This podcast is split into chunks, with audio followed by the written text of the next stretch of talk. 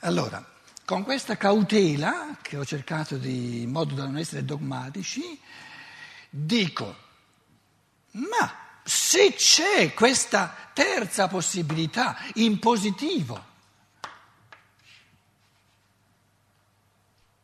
nel, nel momento in cui la descrivi, il cuore dice, bello, sì, ci provo, oppure la libertà è possibile soltanto se io il proponibile lo posso anche, anche omettere. Nella libertà non ci sono peccati, tra virgolette, di commissione.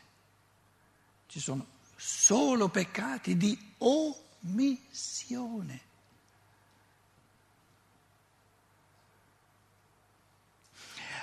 Avevo fame e non mai dato da mangiare, avevo sete e non mai dato da bere.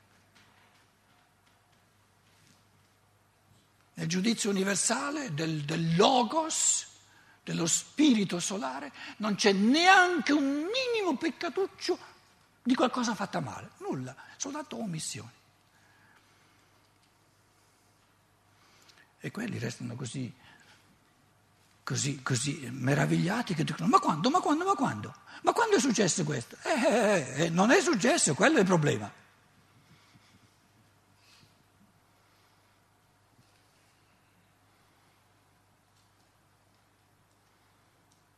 Nella libertà l'unico male morale possibile è di omettere il bene. Perché si, finché si fa qualcosa si può imparare da quello che si fa, tutto a posto. Ma quando io ometto un bene possibile, è eh, una gran brutta cosa.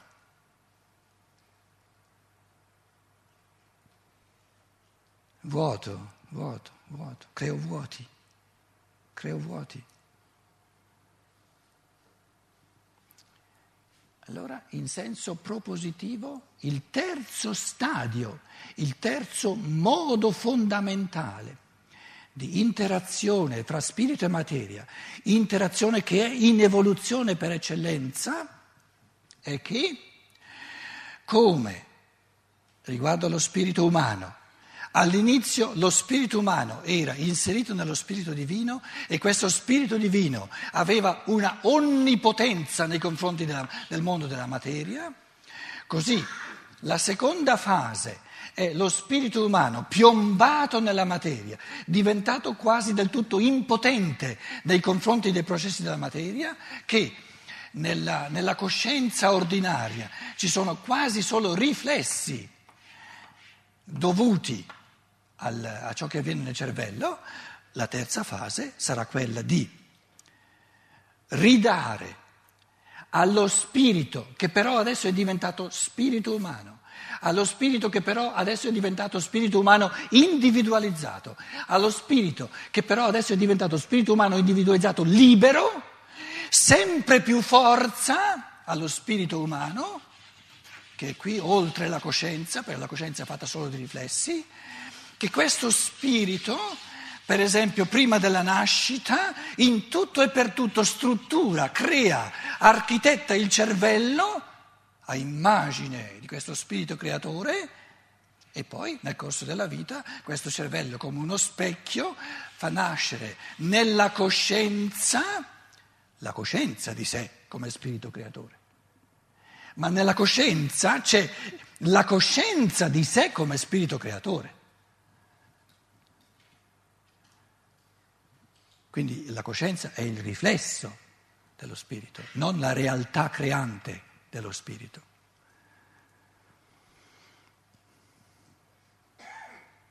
E la coscienza riflessa della realtà creante dello spirito è stata da sempre chiamata anima, classicamente anima. Adesso qui ho fatto un, tutto un putiferio, no? ma lo spirito crea, lo spirito per natura architetta, crea, struttura, forgia il mondo della materia. E nel, diciamo, nell'ambito dell'anima, nella coscienza, sorge un riflesso, un prendere coscienza di sé come spirito creatore, però spirito creatore nell'elemento della materia. Questo è il terzo tipo di interazione tra spirito umano e materia, tutto da conquistare come proposta evolutiva, complessiva della libertà.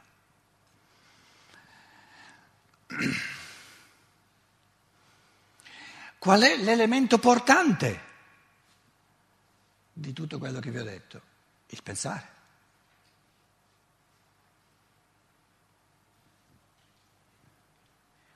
Di che cosa è fatto lo spirito? Di pensiero.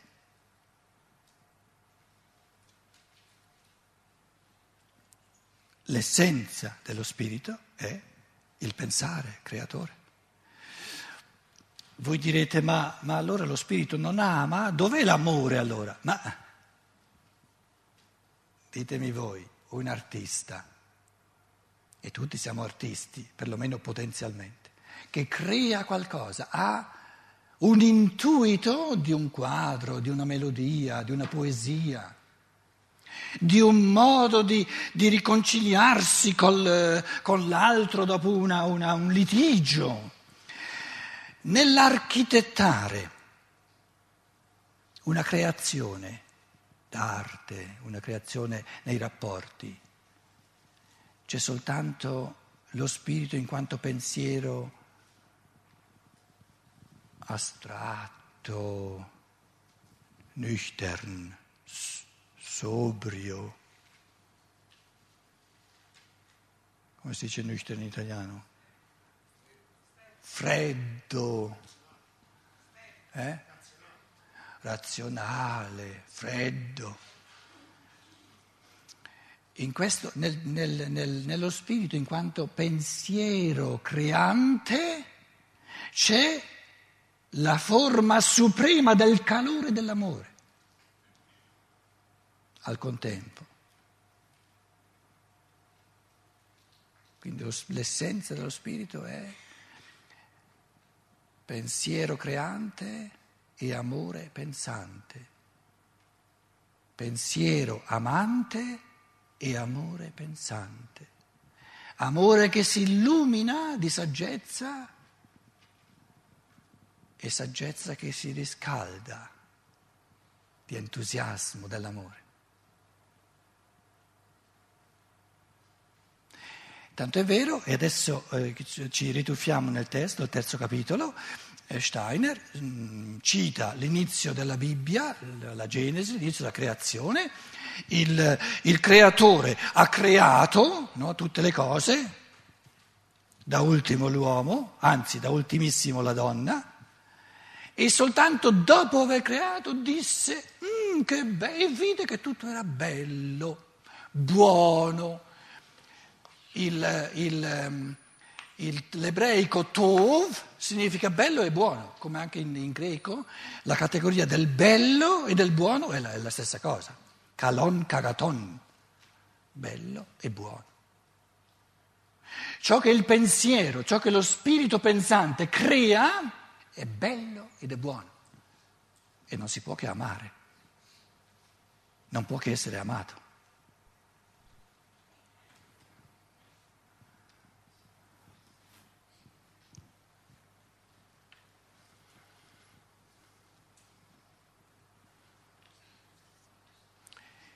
Riassumo dicendo, è dogmatico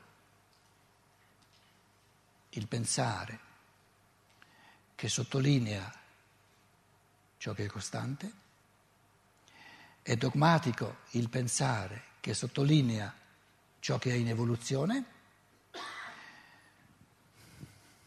meno dogmatico un tipo di pensiero che dice l'essenza dell'evoluzione è l'evoluzione dell'interazione tra spirito e materia.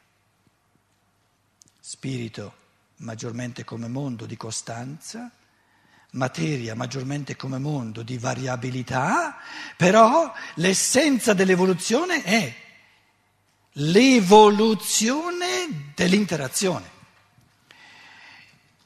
Se c'è evoluzione dell'interazione,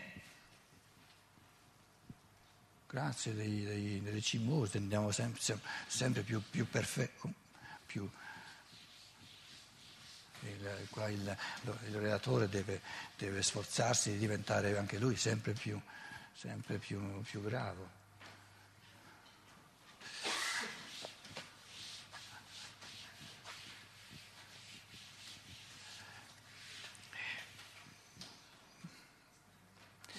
Qual è il vantaggio di dire eh, spirito e materia sono in interazione fra loro?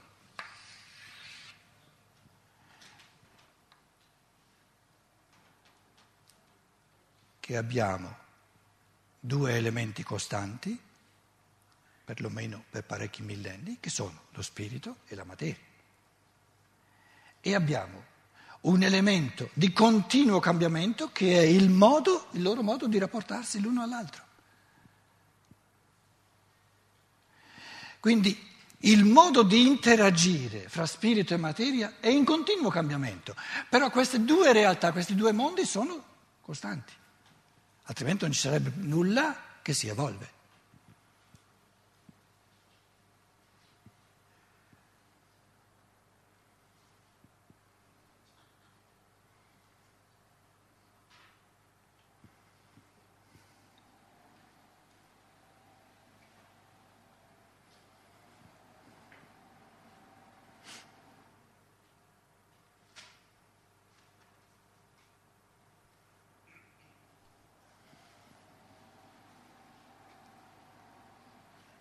Lo spirito divino che si libera sopra le acque all'inizio della creazione. Luciana, ci stai facendo, stai, facendo, stai sforzando di far perdere il filo del discorso all'oratore?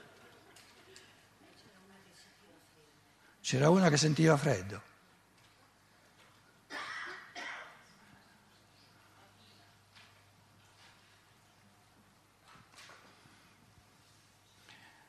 Ti ho sempre detto che un bravo oratore non perde il filo del discorso perché non ce l'ha.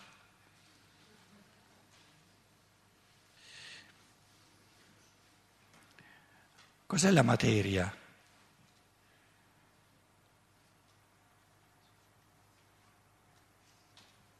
L'inesauribilità dell'autoespressione dello spirito.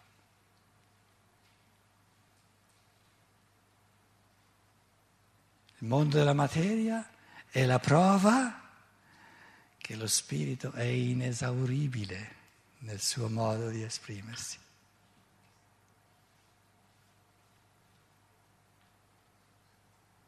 Però questa inesauribilità dell'interiorità che si esprime dello spirito, noi non potremmo percepirla senza il mondo della materia noi esseri umani. Gli angeli forse non hanno bisogno del mondo della materia per percepire, per vivere l'inesauribilità dello spirito. Lo spirito umano è uno spirito incarnato, cioè vive l'inesauribilità dello spirito solo nella materia, evidenzi- evidenziato nella materia.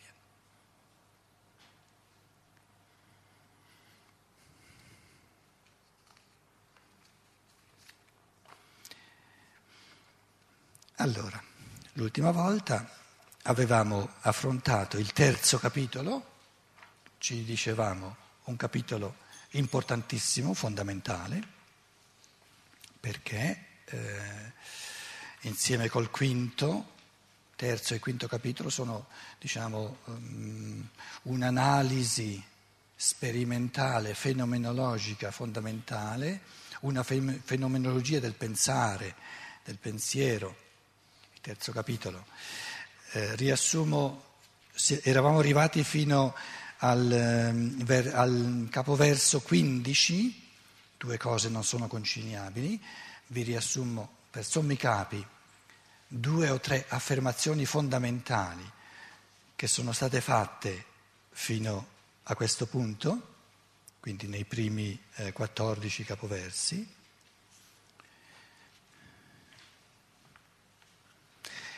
Un, pens- un primo pensiero era che la polarità originaria non è quella di io e mondo, non è quella di soggettivo e oggettivo, non è quella di eh, fenomeno e numeno, come diceva Kant.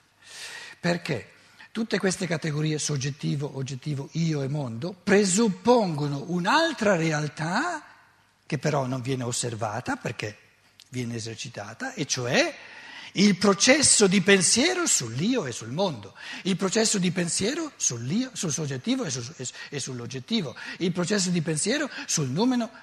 In altre parole, altri, tutte le altre categorie di polarità sono secondarie rispetto alla categoria primaria che è da un lato il pensare e dall'altro tutto il resto pensare e dall'altro tutto il resto, tutto il resto.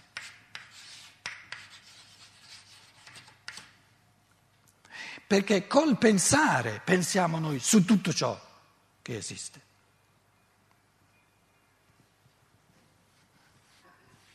I filosofi hanno preso l'avvio da svariate antitesi originarie, idea e realtà, soggetto e oggetto, fenomeno e cosa in sé, io e non io, idea e volontà, concetto e materia, energia e materia, conscio e inconscio, e disattengono il pensare che ci pensa sopra su queste polarità.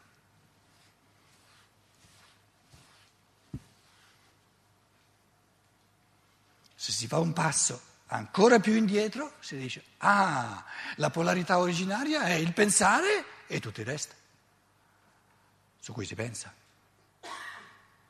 E quindi si viene portati alla primissima domanda sul pensare. Cos'è il pensare? Cosa faccio io quando penso? Cosa avviene mentre penso? Quella è l'origine. Ci potrebbe essere qualcosa ancora più indietro del pensare, e lo potrei soltanto sapere, sapere, lo potrei soltanto sapere pensandoci sopra.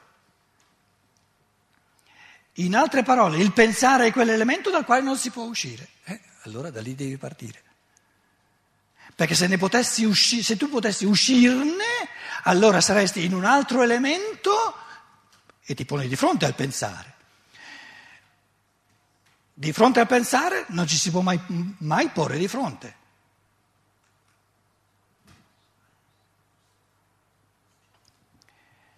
Però esiste il pensare sul pensare. Però esiste il pensare sul pensare.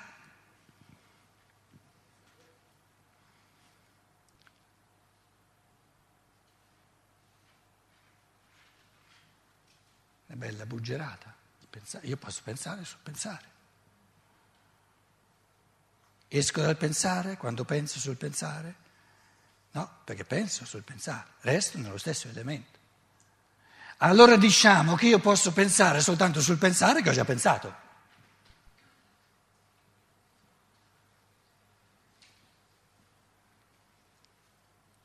E il pensare che ho già pensato è morto e seppellito. C'è una differenza tra il pensare che ho esercitato cinque secondi fa e il pensare che sto esercitando adesso. È lo stesso pensare e invece è tutto diverso. Perché nel pensare che ho pensato cinque secondi fa non posso cambiare più nulla.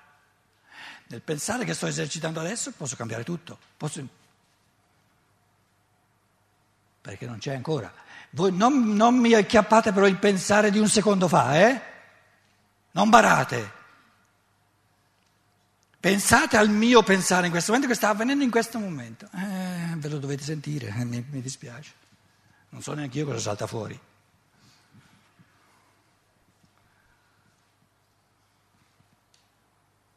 Il pensare è attività pura, originaria. E questa è la definizione dello spirito. Lo spi- spirito è attività pensante pura, originaria e quindi originante. Origina tutto ciò che pensa. Cos'è il mondo? La pensata dello spirito creatore. Se poi voi pensate che sia stata una bella pensata o una cattiva pensata, affari vostri, però che altro è il mondo? Come avrebbe potuto essere lì se nessuno l'avesse mai pensato? Come esisterebbe un orologio se nessuno l'avesse mai pensato?